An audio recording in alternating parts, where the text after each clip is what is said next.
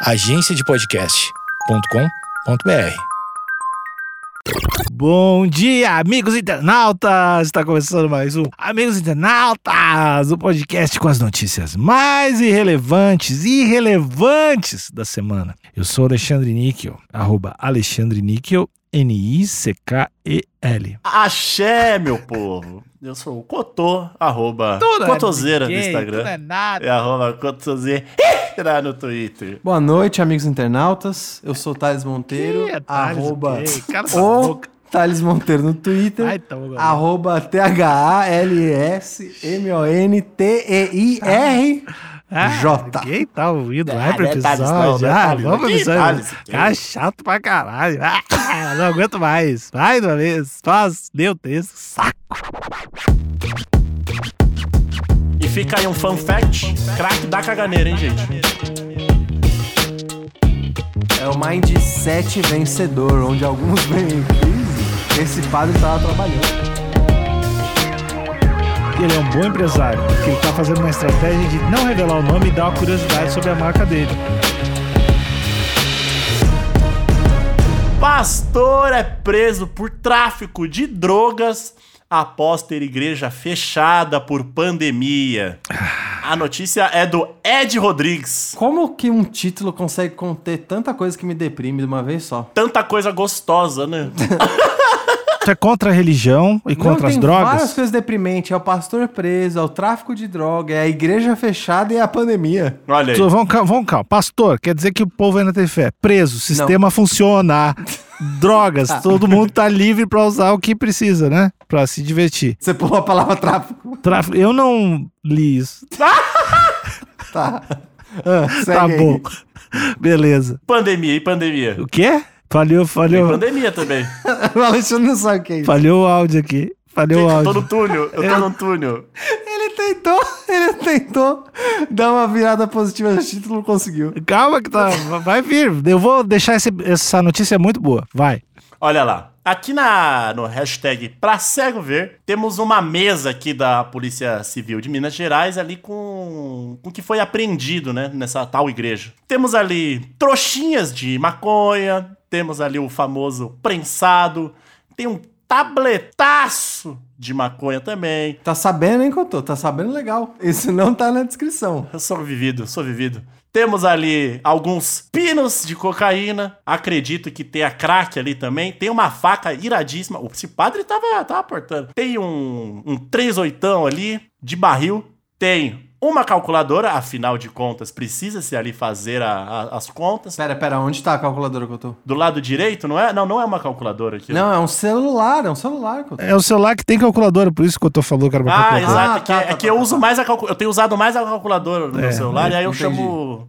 No ato falho, eu acabo chamando de calculadora. Entendi, entendi. Ali acima temos outros dois celulares, né? Que a gente sabe que um é para os contatinhos, pá, e o outro é pro, pro negócio. Temos uma balancinha ali de precisão que dá pra pesar café e ficar Que eu diria que, inclusive, é de tudo que tá aqui na mesa, é a coisa que eu mais gostei. Essa balança é excelente. Mas é a mais barata, provavelmente. É a mais barata e eu só fico assustado em saber que se ela tá aqui no meio é porque foi proibido ter balança de cozinha também? Abre teu Não olho. pode mais. É, fiquei, fiquei preocupado. Assim como o celular, não pode mais ter. Temos uma vasta quantia de drogas e munições, o que dá pra fazer uma festinha massa aí, pós-pandemia. Dá pra fazer uma... Ô, Cotô, eu não consegui identificar uma coisa. Talvez você, com a sua sapiência de apreensões, saiba me dizer. O que são esses pingos azuis com um único pingo rosa no meio? é o famoso pino de cocaína. Ah, correto. que ele é ali um. Vem ali já no esquema pra você tirar a tampinha e mandar pra narina, né? E aí é Entendi. só balada e música eletrônica. Entendi. A embalagem feita pra favorecer a usabilidade, né? Exatamente. O traficante é um homem à frente do seu tempo, né? Ele se importa com a experiência do usuário, né? Gostei. Exatamente, né? Então vamos lá. Um pastor evangélico de 37 anos foi preso por suspeita de envolvimento no tráfico de drogas em Minas Gerais. Segundo a polícia, o religioso entrou para o crime após ter a igreja fechada por causa da pandemia do novo coronavírus. O homem abriu um salão de beleza. Caralho, ele tá atirando pra todo lado. Empreendedor tô. Empreendedor. o homem abriu um salão de beleza e usava o espaço como ponto de venda. Olha aí, um pastor que depois virou uma pessoa é, que cuida ali da beleza, né? E que também depois cuida ali da, da vibe, né? Da vibe do pessoal ali, das suas ovelhas. Couto, eu acho que ele, ele tá tentando promover para as pessoas vários ângulos de. Eu, eu quero dizer esperança, mas não é exatamente esperança. Ele quer prover um mundo melhor, né? Porque ele dá o suporte espiritual. Ele também dá o suporte da autoestima. Você vai no salão, corta o cabelo, faz sua unha. Às vezes, até dependendo do salão, você faz um peeling ali, uma limpeza de pele. Pô, a massa. E também, se tá saindo pro fim de semana, ele te dá ali um uso recreativo. De Já sai com seu substâncias pra- badelho. Cara, eu acho que ele realmente está preocupado com o bem-estar das pessoas. Se, se não com o bem-estar, ele quer manter Minas Gerais mais feliz. Eu acho que ele fecha um ciclo muito maneiro aí. Você vai se preparar para o seu final de semana, deixa o cabelinho na régua, faz ali todos né, os procedimentos estéticos, já sai ali com o seu badelho para dar aquela animada na festa, né? E aí comete ali todo tipo de atrocidade nessa festa. Peca, como se não houvesse amanhã. E no domingo você tá na igreja zerando ali com Deus, pra na próxima sexta-feira você começar esse ciclo E novamente. tudo isso facilitado pelo mesmo empreendedor. Você já conhece. Ele cuida da sua experiência de ponta a ponta. Eu tô. Exatamente. Eu tô... Eu acho perigoso, porque é monopólio. Só por isso. Monopólio, isso, isso sem dúvida. É, realmente. Caracteriza monopólio. Então, eu, eu achei fantástico essa colocação, que depois de tudo que a gente falou, a única preocupação é o monopólio. Não é saudável, né? Não, cons- não constrói ali uma economia saudável, né? Exatamente. Não, exatamente. a- a- só contribui pro acúmulo de renda, né? É, e é isso que a gente, a gente luta contra nesse podcast. Todo episódio. Então vamos continuar aqui. A Polícia Civil chegou até o pastor, que não teve o nome divulgado, nunca tem, né? Ao longo de uma investigação que teve início há dois meses em Passos, Minas Gerais. Cidade a 354 quilômetros de Belo Horizonte. Abre aspas. Constatamos que havia um negócio de cocaína crack e maconha que trazia drogas de Ribeirão Preto, São Paulo. Foram realizadas duas prisões. Durante essas prisões, o nome de um pastor veio à tona. Fecha aspas. Contou o delegado regional de Passos, Marcos Pimenta. A reportagem, o investigador explicou que os dois suspeitos presos presos primeiro, foram encontrados com 30 quilos de maconha, 4 quilos de cocaína e 800 gramas de crack, que estavam dentro de um veículo importado. É, me assusta a quantidade de crack. Deve estar saindo legal, crack, né? Lá em Passos. Dependendo de da onde cair, dura um final de semana. Mas é uma bela quantidade. Pois é, e é talvez por conta da, da crise econômica, né? Que a gente tá passando, o crack tem mais saída, né? É mais baratinho e dá um grau rápido, Mais né? baratinho, exatamente. Você consegue se divertir mais com menos. É o custo-benefício. E fica aí um fun fact: crack dá caganeira, hein, gente? Sério? Essa é a sua campanha para as pessoas não fumarem crack. Exato. Ninguém gosta de ter caganeira. Ele causa desarranjo intestinal. É verdade, é verdade. E ninguém gosta de ter caganeira. É horroroso. É, na verdade, essa é a única contraindicação, né? É, é, exatamente. Exato. Você pode passar um perrengue na rua aí. A não ser que você tenha intestino preso, né? Aí. Inclusive é indicado. É indicado, né? Algum, é assim, é, é colo- é- é uma medicina alternativa, né? É. Abre aspas. Continuamos a investigar e tivemos a confirmação da participação do pastor. No início, ele tinha uma igreja em Santa Luzia. Fechou pela pandemia. Então abriu um salão e começou a traficar. Essa frase é fantástica. Mas eu gostaria que vocês me tirassem uma dúvida. Ele abriu um salão de beleza porque, em relação a uma igreja, o salão de beleza é serviço essencial? Porque pra mim daria na mesma. Ele não poderia abrir os dois, certo? Então, aí eu- você me pegou. Alexandre, você que tem toda a formação universitária para responder, por favor. Eu acho que o salão é bom porque ele tem. ele faz várias coisas sem emitir nota. Então é bom pra, pra rodar dinheiro. Falando sério, eu acho que pra tráfico é do caralho. A minha pergunta era só em relação à igreja. É, a salão de beleza pode abrir, igreja não? Porque Eu acho que ele tava funcionando de forma ilegal, na real. É, eu acho que provavelmente, cara, se ele veio de crack, ele não tá tão. Mas por que, que ele fechou a igreja então? Porque ele não queria misturar as coisas, né? Porque culto, a- porque acho que culto a galera, a galera grita muito, né? Aí a galera se liga que tá aberto. Pode. Ah, ou talvez as pessoas estão indo menos em culto, quer dizer, sei lá, né? Porque causa muito mais aglomeração do que salão de beleza, né? Salão de beleza, teoricamente, você consegue fazer sem aglomeração. Com horário marcado e tal. Muito obrigado pela resposta, Alexandre. De nada. O cara não falou nada. Ele falou só: salão é bom por quê? Reticências. Estou sofrendo críticas hoje, né? Tô sofrendo críticas. Eu e esse padre, a gente tá sendo perseguido, cara. Fechou pela pandemia. Então abriu um salão e começou a traficar. Foi tomando conhecimento do negócio até que cortou o intermediário e começou, e começou a buscar drogas diretamente em São Paulo. Fecha aspas, explicou. Olha aí, Cotô. É o mindset vencedor, onde alguns veem em crise. Esse padre tava trabalhando. É como eu digo nas minhas palestras, né? Só tá pobre quem quer. Certo. Devido ao crescimento da rede de, distribuição, o pastor passou a rebanhar jovens e adolescentes que eram abastecidos para vendas em vários pontos da região. Então, eu acho que ele já deveria ter uma rede ali de jovens e adolescentes, né, que fazia parte ali da igreja. E aí ele só mudou, só mudou a cartilha. Cotô, e eu queria dar os parabéns, e aí é um parabéns técnico ao Ed Rodrigues do UOL do Recife, que ele usou o termo arrebanhar jovens e adolescentes por se tratar de um pastor. Tem alguns, tem alguns pontos técnicos do texto que quando a gente percebe a gente tem que incentivar, porque isso foi muito legal. Ele poderia dizer recrutar, ele poderia dizer aliciar, mas ele escolheu o termo arrebanhar por ser um pastor. Parabéns, Ed. Continue assim. É, é nessas horas que você fala, "Te- teve um penso aqui, hein? Teve, teve. O cara, o cara ele tava realmente empenhado em escrever uma boa matéria. Ele não tá só pra bater cartão. Não tá, não tá. Ed, merece uma promoção, Ed Rodrigues. O Ed é um apaixonado, né? É um romântico. É tão gostoso quando a gente vê alguém que tem tesão no próprio trabalho, né? O jornalismo coração, o jornalismo brasileiro, o jornalismo moleque, ele não morreu. Ed, você é nosso expoente aí, nosso expoente do jornalismo moleque. Vamos lá. Abre aspas. E passou a financiar o tráfico. Ia em Ribeirão buscar e vender para Passos. Então passou de comprador a revendedor. Continuou o delegado. Era isso. Isso traçando a carreira empreendedora do pastor, né? Sim, que não tem medo de, de, de mudar de área, né? Não tem medo de se arriscar no meio da crise. Exato. Fica, é um, um exemplo. Pra criançada. Com os suspeitos, além dos entorpecentes, os agentes civis encontraram uma arma de fogo e munições. Abre aspas. Um dos policiais que participaram da prisão dele frequentava a antiga igreja. O Ah, pastor é bastante conhecido na região. O culto dele era grande. Fecha aspas. então, olha aí, mais uma vez.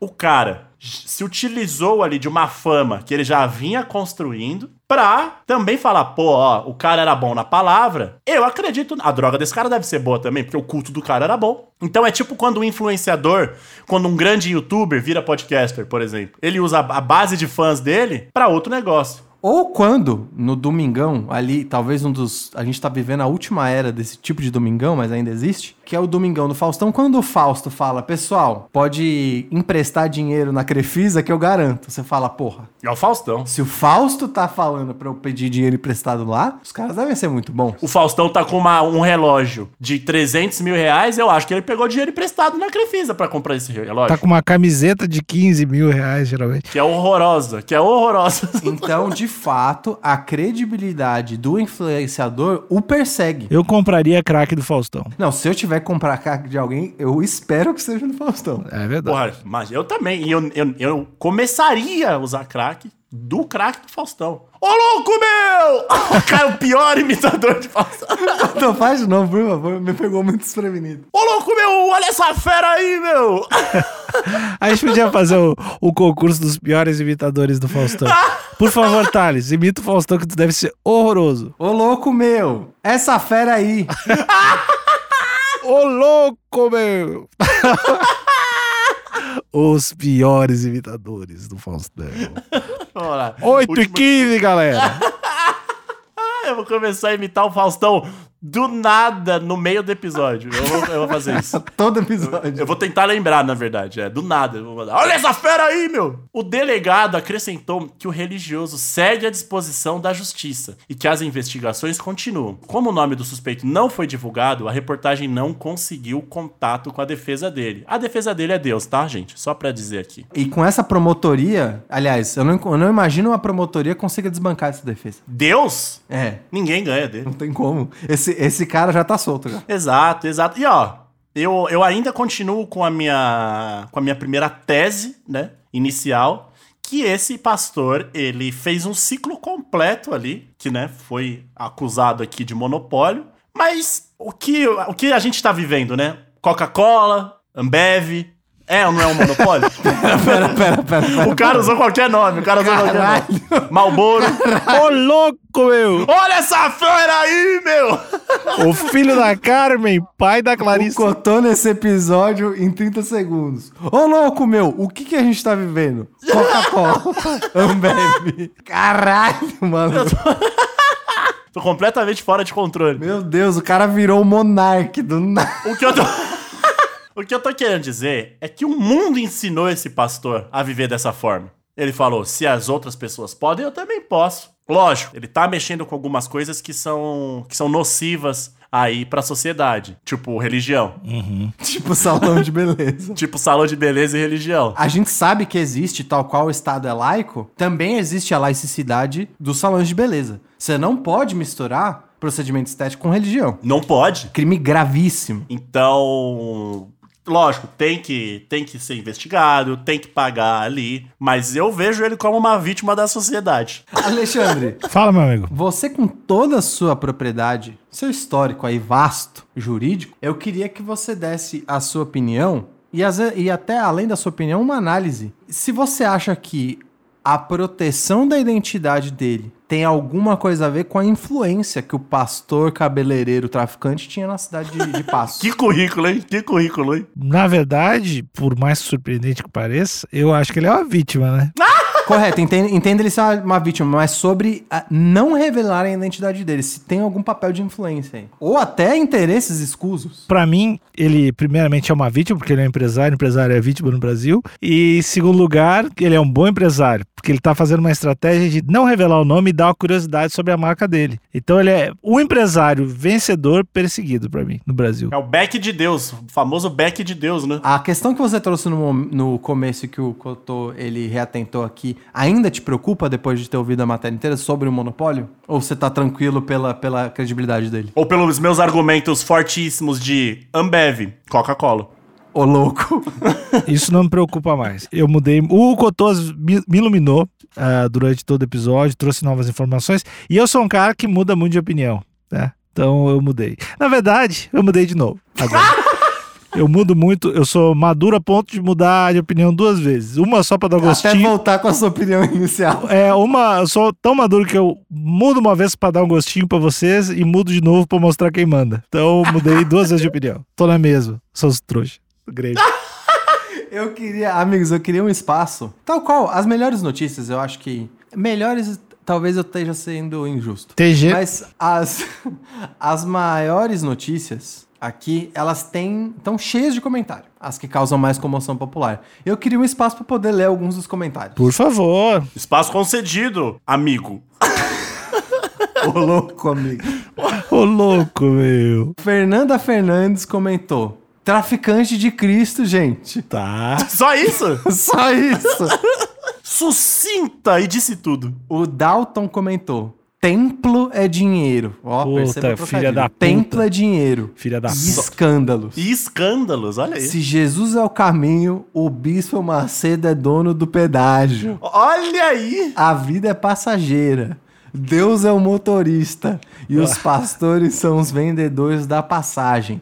E o, o Dalton, além dessa mensagem, ele tem um estilo de escrita que é o oposto do Saramago. Ele usa ponto final em tudo. Em vez de usar vírgula, ele só usa ponto final. Gosto. Gosto do estilo dele. O Cristino, Cristino, Que nome foda. Cristino Barbosa escreveu: o título correto seria Homem que se dizia pastor é preso. Aí, ó.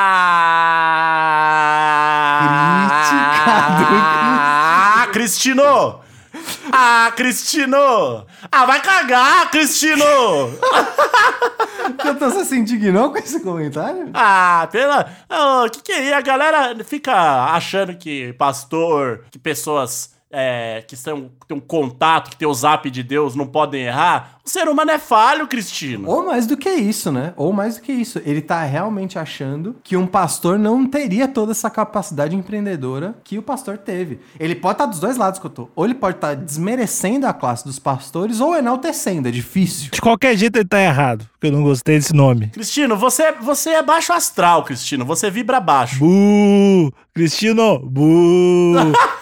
Bom, então- mas amigos, eu não, eu não pedi pra gente fazer isso nos últimos episódios, porque a gente tava concordando muito entre si, mas dessa vez eu vou pedir. Eu quero um consenso em relação ao destino do pastor, do pastor misterioso. Tá, eu, eu, eu, meu, eu acho que vai ser consenso é, ser canonizado, né? Sim. Eu, pra mim, eu acho que eu não sei Santo se, misterioso. Pra mim é isso, um cara que tá pegando e ampliando os braços da religião Levando que a ele acredita, palavra do Senhor de formas alternativas. através da através da do filete Através de do- cocaína, da maconha, É. através, do, do filete de cocaína. através do cigarrinho de artista. Do permanente e da francesinha. Faz o cabelinho de chapa, fabuloso, acende um beck e reza. Oxi, Santíssima Trindade. Vocês não discordam, né? Canonização. Canonização já. Eu queria saber o nome dele pra tatuar o rosto dele. E eu queria que e eu queria que eu queria a- Opa. eu queria Vai, eu quero. gata, gata. Vai, faz o remix aí. O discurso do rei. Vai, o discurso Não, do rei. Eu queria ter uma infiltração na minha casa agora, só pra aparecer o rosto desse pastor na infiltração de casa. Cotô, que bênção que ia ser, hein? Eu gostaria, inclusive, tô, tô com o coronel, tô com meu amigo Cotô também, temos que canonizar, e eu acho que, assim, já existe o posto pra outro santo das causas impossíveis, né? Não, lembra, não lembro qual que é a santidade, mas já existe. Você lembra, Cotô? Eu, eu sei que tem, mas eu me esqueci agora. Tá bom, mas eu sei que já tem esse papel. Eu acho que ou ele deveria ser o santo misterioso, deveria ser do empreendedorismo, Boa. ou de você aproveitar a sua fé de um jeito diferente. É o santo que você reza quando você dá uma, né? Você dá uma passada ali no fim de É semana. o santo que você reza quando a droga bate errado. É o santo da bad vibe. Obrigado. Nossa, de novo! Nossa! O Alexandre tá se especializando em terminar o episódio do nada. Muito obrigado. Corte seco, corte No meio da conversa. Obrigado. Obrigado! Obrigado.